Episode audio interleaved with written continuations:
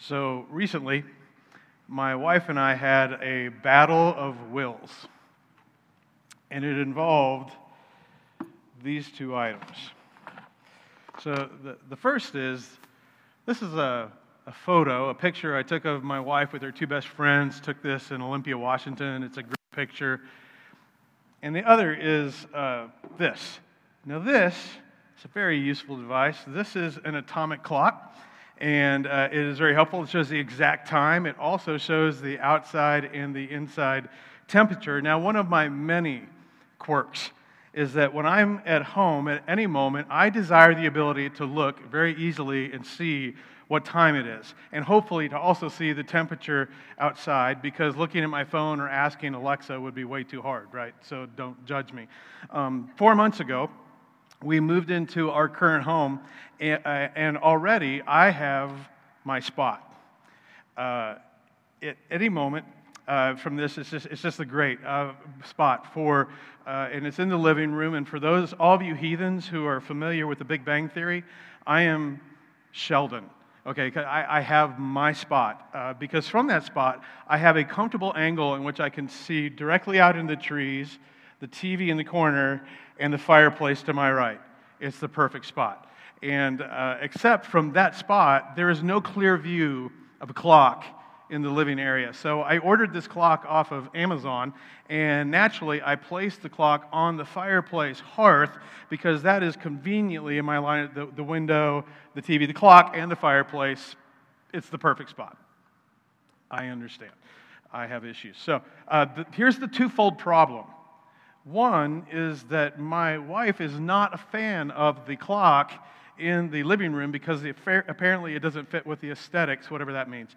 And secondly, secondly, the picture of Shauna and her friends were in the optimal spot for the clock. So sorry, Angie, I had to move it.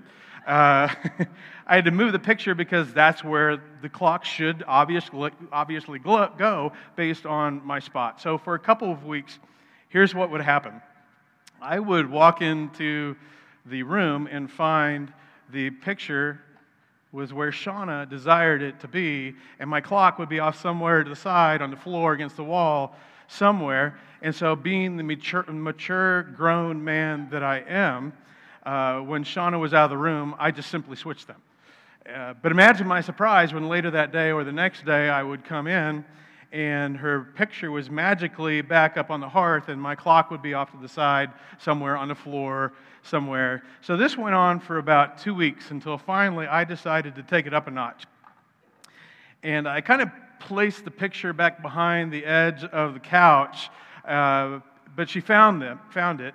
And again, being the mature man that I am, I thought, who does she think she is? And I swapped them back until the next day, my clock was missing entirely. and there was her picture in the spot where my clock should be. So thoughtfully, I glanced down at my forearm and was reminded of the foundational question that I worked to try and live my life by what does love require of me? So the question is, did I do what love requires of me? And the answer is yes, because I love that clock and I love my spot. And so, what love required of me was if she's going to hide my clock, then it is on like Donkey Kong. You want to go, let's go. So I hid her picture in the oven. Don't tell her. now, as I say this out loud, like uh, clearly on the inside, I'm thinking, I am a 55 year old man. Okay, she is a 57 year old woman. We are grown adults. We've been married for 34 years. She is my person. She is the love of my life. None of that mattered. I wanted my clock where I wanted it. She wanted her picture where she wanted it in the same spot. So here we are, grown adults reduced to three year olds having a passive aggressive tantrum over our toys. What is wrong with us? So this silent stalemate went on for a few days. No clock, no picture. I never said a word about it, neither did she. It was just a silent battle of wills, and I was going to win until about two weeks ago. and Shauna was having a really rough day, And I felt horrible for, for her, so without saying a word, I got her cherished picture from its hiding spot, and without saying a word, I just set it on the kitchen counter. And then I went to my office to go work on something. I came out about a couple hours later, and I walked into the living room, and I saw the picture back in its spot, and I saw my clock against the wall, but where I could see it from my spot. and this is a glimpse into the 34 year marriage of the guy they let be pastor of New Life Wichita and his very strong willed wife. now, I share that silly story because the simple fact is marriage is complicated. And for the next three weeks, we're going to talk about it. It's one of my favorite subjects to talk about, but obviously, we aren't going to be able to talk about everything involved in marriage. Uh, but what we're going to do is we're actually going to revisit a foundational uh, universal, universal principle that applies to every marriage. It's something introduced, we introduced at New Life four years ago, but we've got a lot, a lot of new faces. Some of you, your lives are just not the same. Some of you have been married since then. Some of you have uh, created small humans. That changes everything. Uh, but this foundational principle, it impacts every area of marriage. And hopefully, having this come from nearly 35 years of personal marriage experience, having raised four children into adulthood, after thir- uh, nearly 35 years of personal marriage, most of them happy, by the way, and having together raised these four children and being empty nesters going on nine glorious years. Uh, we will hopefully that'll offer some level of cre- credibility. But the first thing I want to do is say is if you're not married, or if you doubt you'll ever marry, I want you to hear me say this congratulations. Like, I want to affirm you, okay? Uh, see, if you're an unmarried person, you have been empowered with a huge amount of freedom and advantages that we married people simply don't have. In fact, for those of us that identify as followers of Jesus, we follow a man, follow a Savior who lived and died single and a virgin, by the way, and a person who argu- arguably made the greatest impact on the world on human history other than Jesus was a Jesus follower named Paul. And what positioned him, for him to do all that he accomplished was the fact that he chose not to marry. Not only that, but Paul actually strongly encouraged men and women to not marry because an unmar- as an unmarried person, you possess this freedom to quickly mobilize and pivot and take action and just react with your time. It's a freedom that married people surrender once we are married. But should the unexpected happen, and you find yourself in this unforeseen situation of falling in love and getting married, you have the chance to be prepared to, uh, just in case. And for those of you who you feel or hope that marriage is still a possibility for you in the future, this is great timing because it's an opportunity to shape or reshape your view of marriage so that if in the future you should marry or marry again, you will be ready for something even better. Now, to get started, as I said, I've, I've, we talked about marriage at New Life before. Again, some of this will sound a little familiar to you, but one of the things that complicates marriage is that we, when we imagine marriage or we get into marriage, no matter what you believe religiously, you know, we may walk up the aisle with bouquets of flowers and carrying a box with rings on it, but we also carry an unseen box. We carry this unseen box of hopes, dreams, and desires and we begin to imagine what our life would look like. So uh, we imagine and we dream like what what our house is going to be like. You know, maybe we're going to start off in an apartment or a rental, but someday we're going to own a home, and it'll either be in the subdivision or it'll be out in the country. And I have a vision, or I imagine what uh, how tidy the house is going to be clean, you know, kept. It's going to be clean. It's going to be like completely dust, lint free, whatever it is. Or like, I don't care if there's clutter, there's dirt, you know, just want there, everybody to be happy. Uh, you imagine what your career path is going to look like, and either I or my spouse, you know, we may start out at the bottom, but we're going to work our way up to the top, or maybe we're going to start uh, a business together.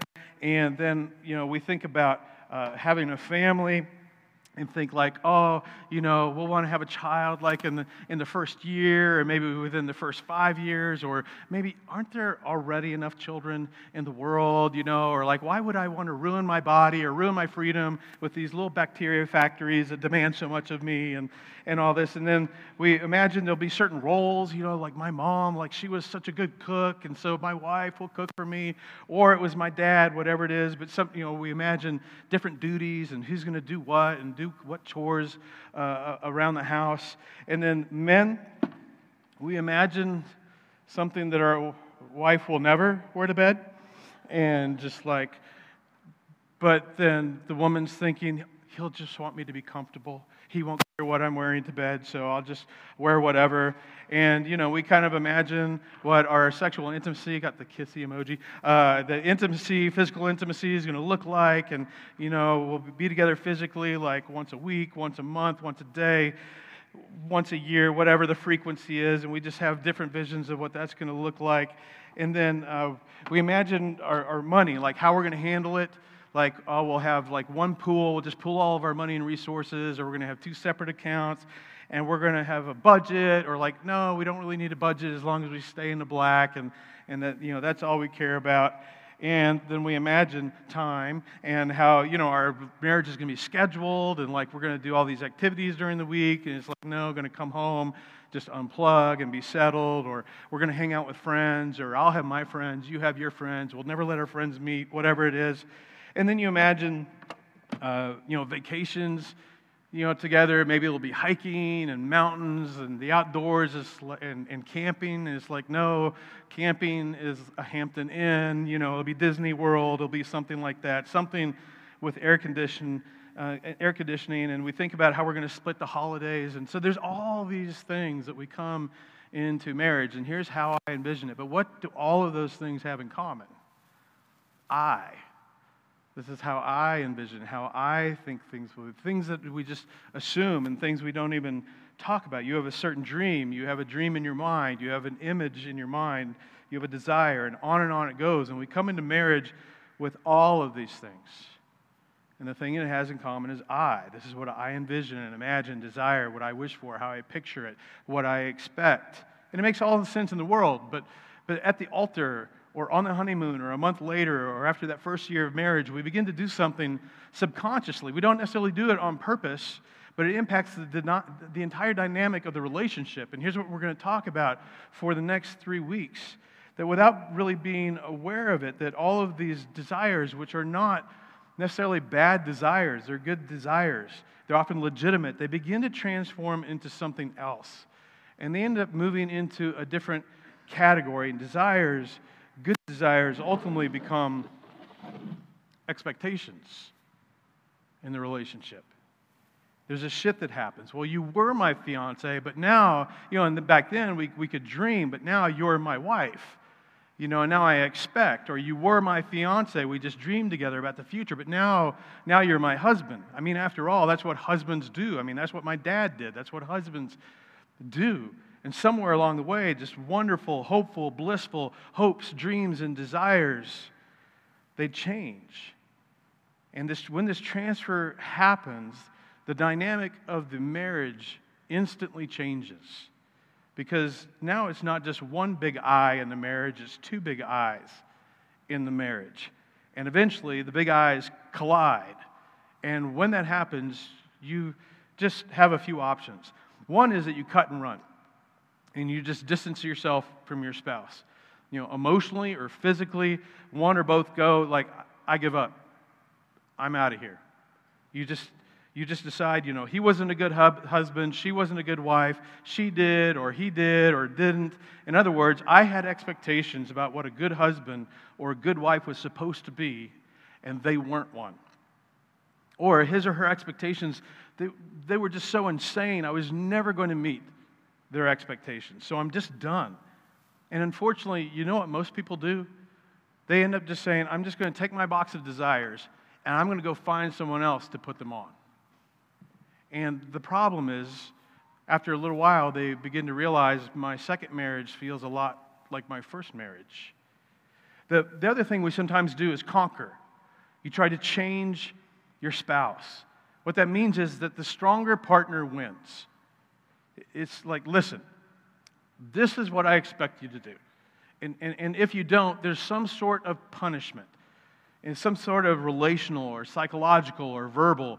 Maybe it's by withdrawing, or in extreme cases, physical aggression, or in the reverse, just the withholding of intimacy, of affection, of care. And generally, there's a dominant partner in the relationship in a marriage. And the weaker one ultimately backs down or cowers after this individual explains and explains and explains to where your partner can finally understand what it means to be a good husband or finally understand what it means to be a good wife. And he or she begins to try and live up to your expectations every day, working to reach that bar and jump higher. Suddenly, you, the dominant one, begin to think, like, hey, this is working. Like, but what you don't understand is it's very easy for you to be you. It's very easy for me to be me. I mean, never once have you had to get up in the morning, look in the mirror, and go, now remember, be me. You know, like you just don't have to do that. But it's very difficult for me to be Shauna. And it's very difficult and stressful for Shauna to try and be me. So you explain over and over and over again. This is how a good husband is supposed to be. This is how a good wife is supposed to be. This is how things are supposed to be kept around the house. This is how things are supposed to be scheduled. This is how we handle money. This is the way we handle conflict. This is the quantity and quality of sex and what it's supposed to be like. This is what a wife does. This is what a husband does. Do you understand? Do I need to make a PowerPoint? Finally, someone waves the white flag and says, Okay, okay, I'll do it your way.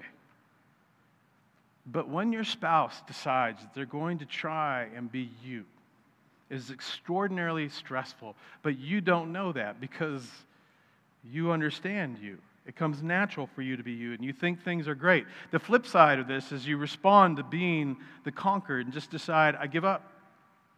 I'm just going to conform and you conform to try and be like your spouse, it's like, all right, all right, I give up.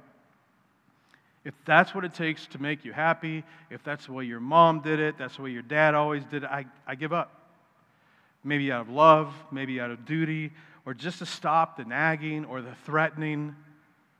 But conforming to become what someone else expects you to be is extraordinarily stressful because you weren't made them. And typically, what happens is this it's an observation is that the dominant partner is the one who sets the bar in the marriage. The person that they're married to never quite measures up in their eyes. So the more dominant partner lives in this perpetual state of dissatisfaction with the person that they're married to. And here's what typically happens late 30s, sometimes in their 40s, that begins to break down emotionally, physically, people who've been in a marriage where they've just tried and tried and tried to pull up and pull up and reach that bar and measure up and measure up and measure up emotionally, physically, it begins to unravel. And I've seen this so many times couples after 20, 30, even 40 years of marriage, often when the last child leaves home. They just go, That's it. I'm done. I'm done trying to measure up to your standards, and they either give up and just simply stay married or they walk. And people are so shocked to see people that have been together that many years leave a spouse or have an affair or get a divorce, but it makes total sense if you understand this dynamic. Sometimes it's the dominant partner who has spent the entire relationship in just sort of this low grade sense of frustration and disappointment and dissatisfaction, they finally decide this person is never going to measure up. I can do better. And they walk. I've seen this so many times. The, the other option is, and this may be the one that most couples opt for, and that is compromise. You try, you try to work it out so that both win. Compromise says, okay, we, we, we made these vows. Let's carry it out for the sake of the marriage. Or let's carry it out for the sake of the kids. I mean, you want it that way. I want it this way. We're just going to compromise. We're just going to compromise with money, with friends. You know, you have yours, I'll have mine. You have your space, I'll have mine. And everything goes good for a while. But the problem with the compromised marriage is it's still just a big I marriage. Because I, I, I will do my part if you, you, you do your part. Two big capital I's. Basically, they draw a line down the middle of the marriage, and then it's a tug of war to try and keep things right in the middle so that everything is fair. But in the end, it's still a big I marriage, and the focus of your attention, your passion, your concern, your prayer request is not a person, it's the marriage. And a compromise, in a compromised marriage, you're very committed to the marriage.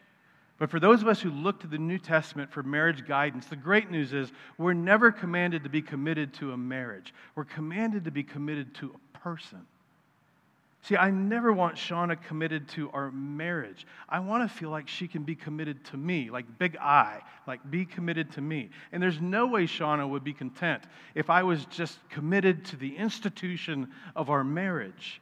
In fact, from the beginning of our marriage, we made a very important decision that with God's help, we would never settle for just staying married.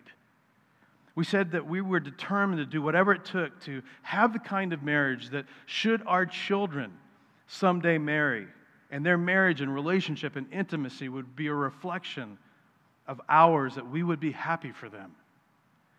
In fact, honestly, that's a great question if you're married. If the current or future marriage of your children were to be a re- direct reflection of yours, would you be happy about that? Would you be thrilled about that? I mean, that's a great, terrifying question.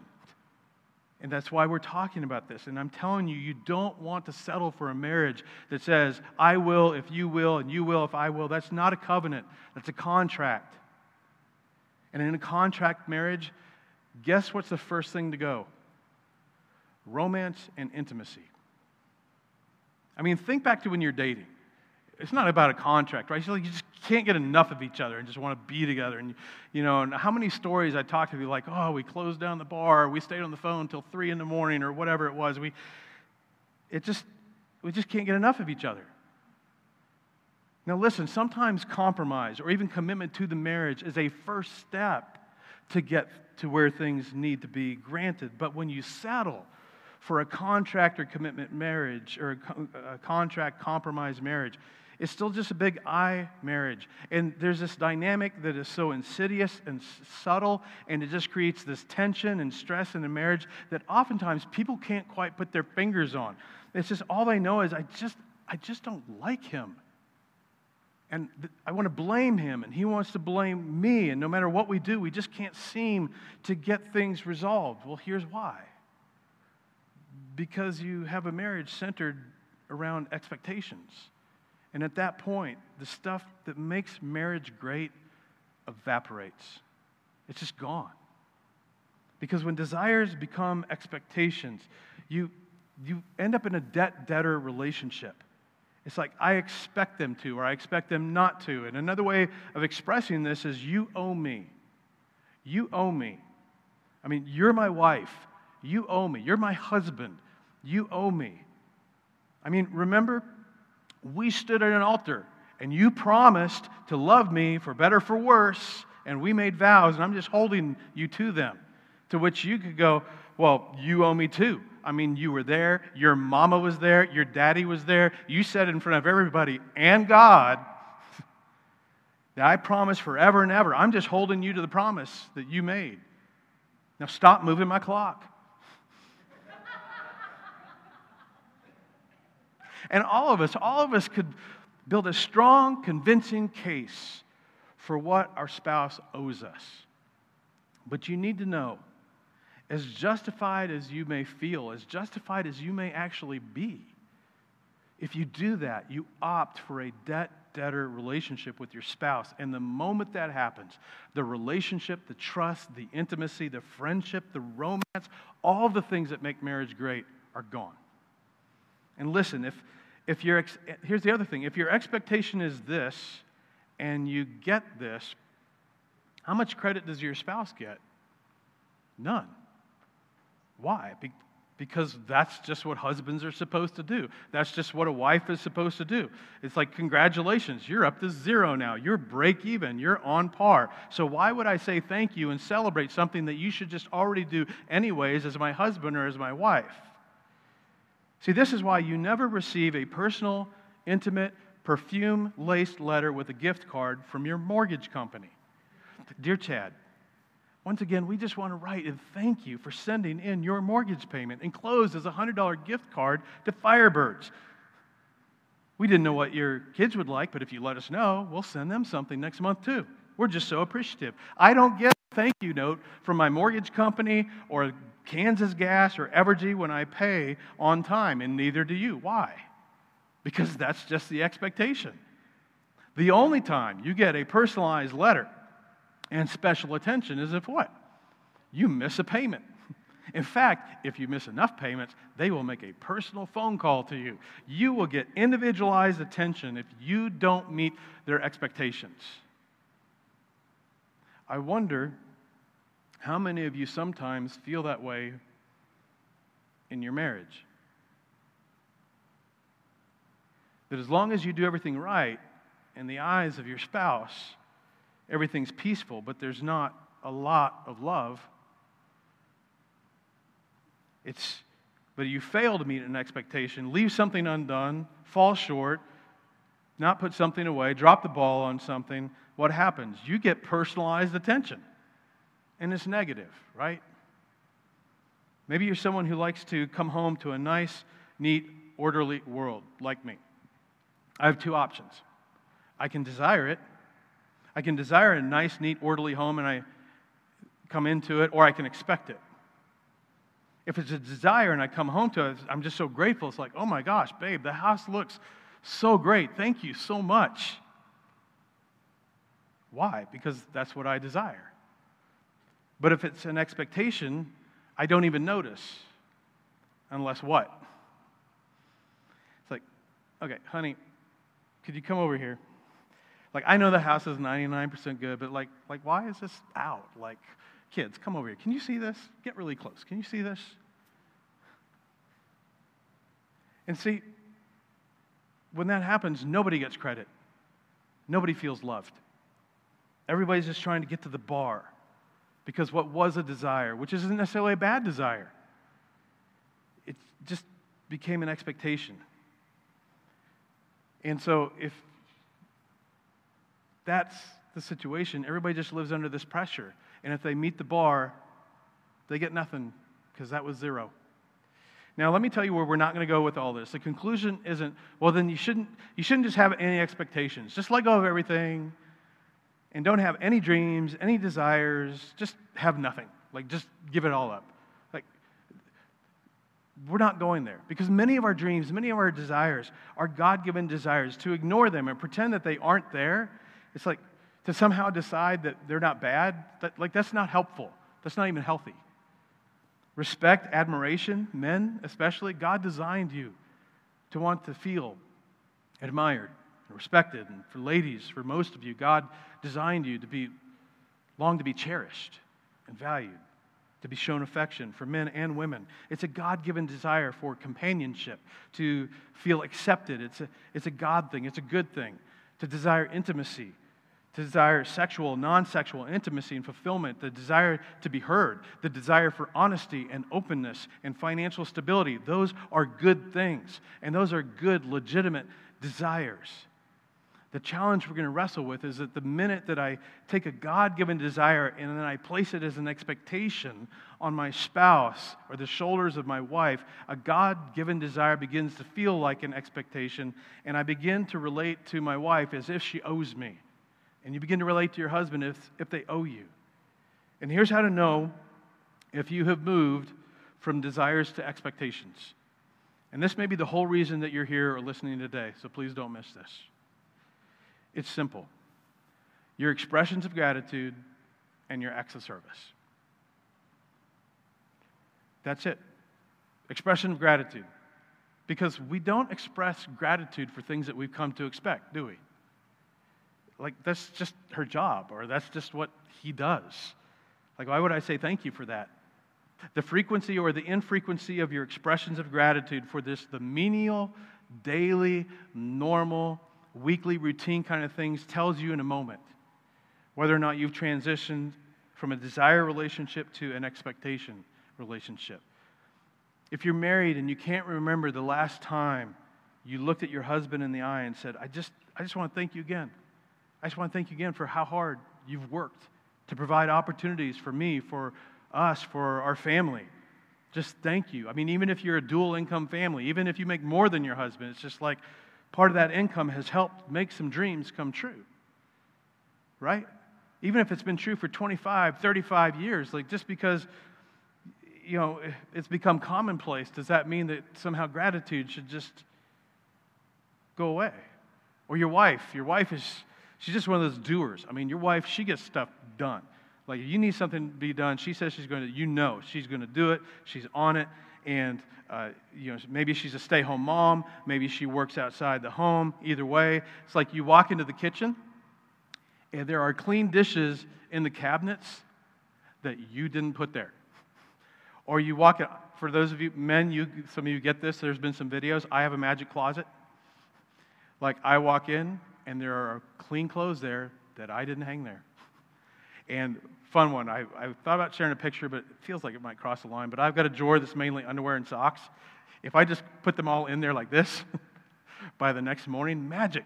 They're all folded up and the socks are tucked together and compartmentalized and divided. It's, it's magic. How often do you say thank you? How often do you say thank you? Say it in a text or leave her a note. Babe, wow, thank you. Thank you for doing this. I just so appreciate you. Or if she's a source of your family income, again, maybe the lion's share, maybe you got a sugar mama. When was the last time you said thank you?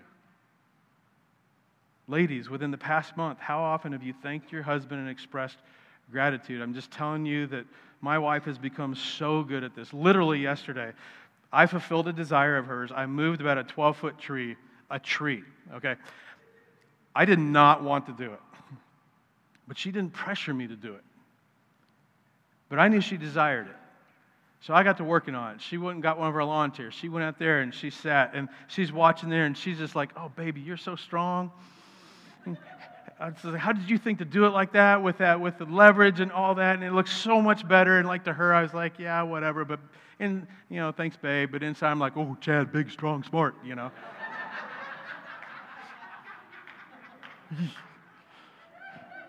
and what makes it even more special is because she's not naturally a words of encouragement person, but in our marriage, she's become so good at this. And how do you think that affects me as a man?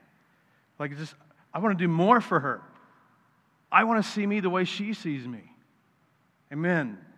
I'm telling you, we live in a world and a culture that relentlessly attacks women from an extremely young age. Like, I don't even know, like, what your wife, as a young girl, or as a teenager, or as a young woman, experienced. Being treated less than because she was a girl, or being sexualized by boys and men. Maybe she was violated verbally or even physically by being touched in ways she never wanted to be touched. And she carries that with her. But either way, we live in a culture that relentlessly amplifies and fuels and adds to some of a woman's deepest insecurities about her mind, her body, and her value. So when we as a husband decide to make it a daily, consistent posture to be her defender and her biggest cheerleader, expressing praise and appreciation through words and notes and texts and flowers and gifts, whatever speaks love and value to your wife, for their mind, for their intelligence, for their character, for their beauty and strength. We become their primary cheerleader and the guardian of their heart and spirit. And I'm telling you, that is the man you want to be. Husbands and wives, if you can't remember really the last time you expressed gratitude and appreciation. You know what that means? It means at some point you came to believe that he or she owes you. You didn't do it on purpose. The other gauge is acts of service. In an expectation marriage, you see something needs to be done, and you go, Oh, he'll do that.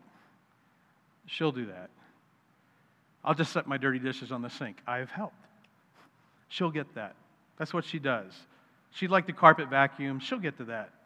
And again, you can stay in an expectation marriage if you want. I mean, that's your choice.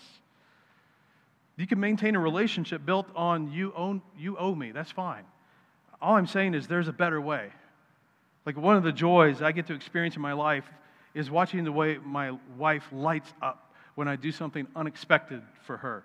And I'm so grateful to her every single day for the seemingly mundane things that she does for me. In fact, you can fact check me. Just ask her Is there a day that goes by that Chad doesn't express appreciation and praise you verbally, or in a note, or a text, or all three? Now, I want to make something really clear. This is not because I'm that awesome, because I'm not. I'm one of the most selfish people I know. And it's not because I'm smart. It's because from the time I was young, I paid attention to certain people in my life, like my grandparents. And I watched how they showed love to one another fiercely.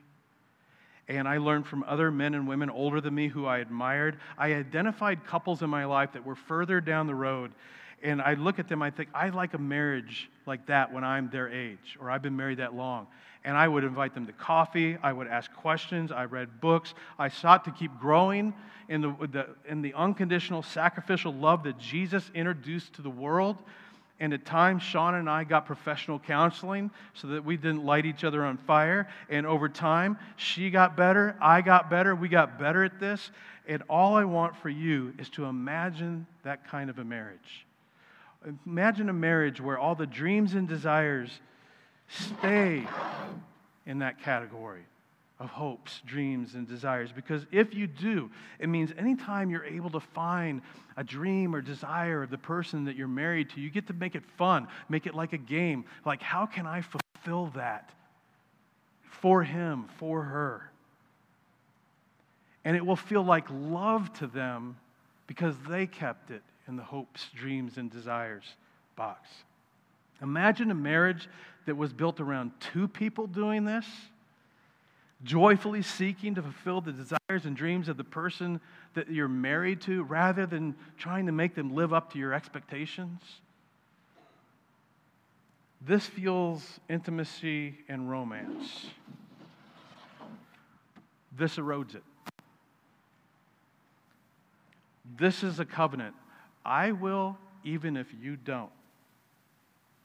This is a contract. I will if you will. So, here's what we're going to talk about the next two weeks. How do you keep all of this from transitioning to here? And if you identify things that are here, how do you get them back into hopes and dreams and desires? And not how do you get rid of this totally or ignore it. That's not realistic, it's not healthy.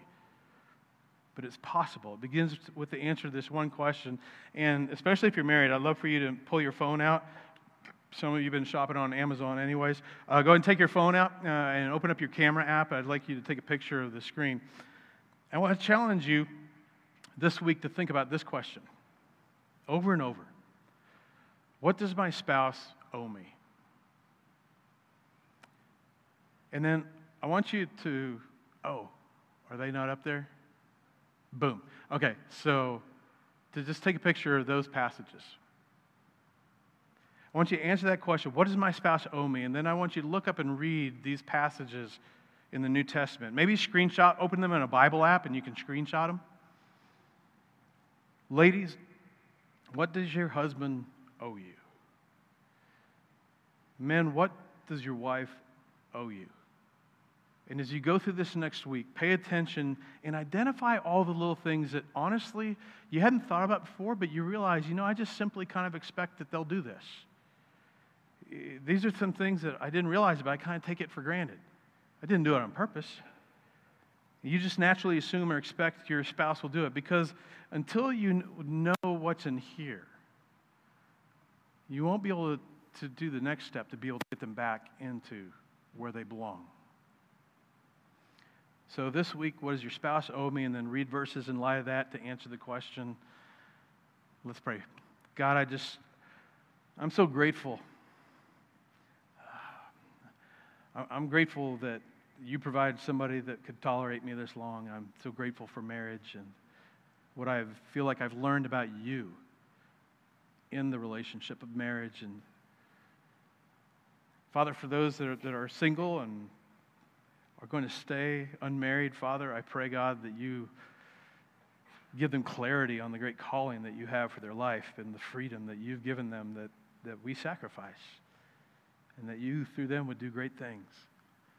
And for those of us that are married, we'll be married, Father, um, a quick glance at Genesis 2 guarantees there's going to be struggles, there's going to be challenges. But Father, it gives us also this amazing opportunity to learn how to love as you have loved us, unconditionally and sacrificially. I pray for every marriage represented in this room, those listening online, Father, and whatever it is, whatever the challenge spots are, Father, I pray that even if there hasn't been hope for a long time, that you would give renewed hope, a renewed sense of direction, and a sense that you care. And that, Father, you can do far more than we could ask or imagine. And, Father, that you would create, even within this group, a set of marriages that would cause other couples from the outside to look in and go, What's up with you? I want what you have. And, Father, it would all point to you. Father, I pray all these things in the name of Jesus. Amen.